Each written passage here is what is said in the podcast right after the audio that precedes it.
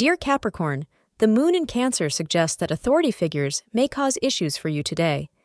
This is one situation in which extreme caution is required. Some negative influences are circling you right now. Be cautious in your approach, or you may find yourself in a trap. The best thing to do is to pinpoint the aspects that are most likely to go wrong and work on them calmly. As per Capricorn Daily Horoscope, you won't have to worry about finding your way out of this bind thanks to the Cancer moon. It will come to you all too effortlessly. However, you must avoid saying anything that can ruin your chances. Today, put on your diplomat's hat to stay out of any sticky situations. Astrologers advise against deferring work past three p m today. You will find yourself wondering if a new friend is perhaps going to be something more in time. You enjoy this person's company, but also feel a little spark inside that makes you wonder if your feelings aren't growing in a romantic direction. Don't discount your reaction. You may be onto something very special here.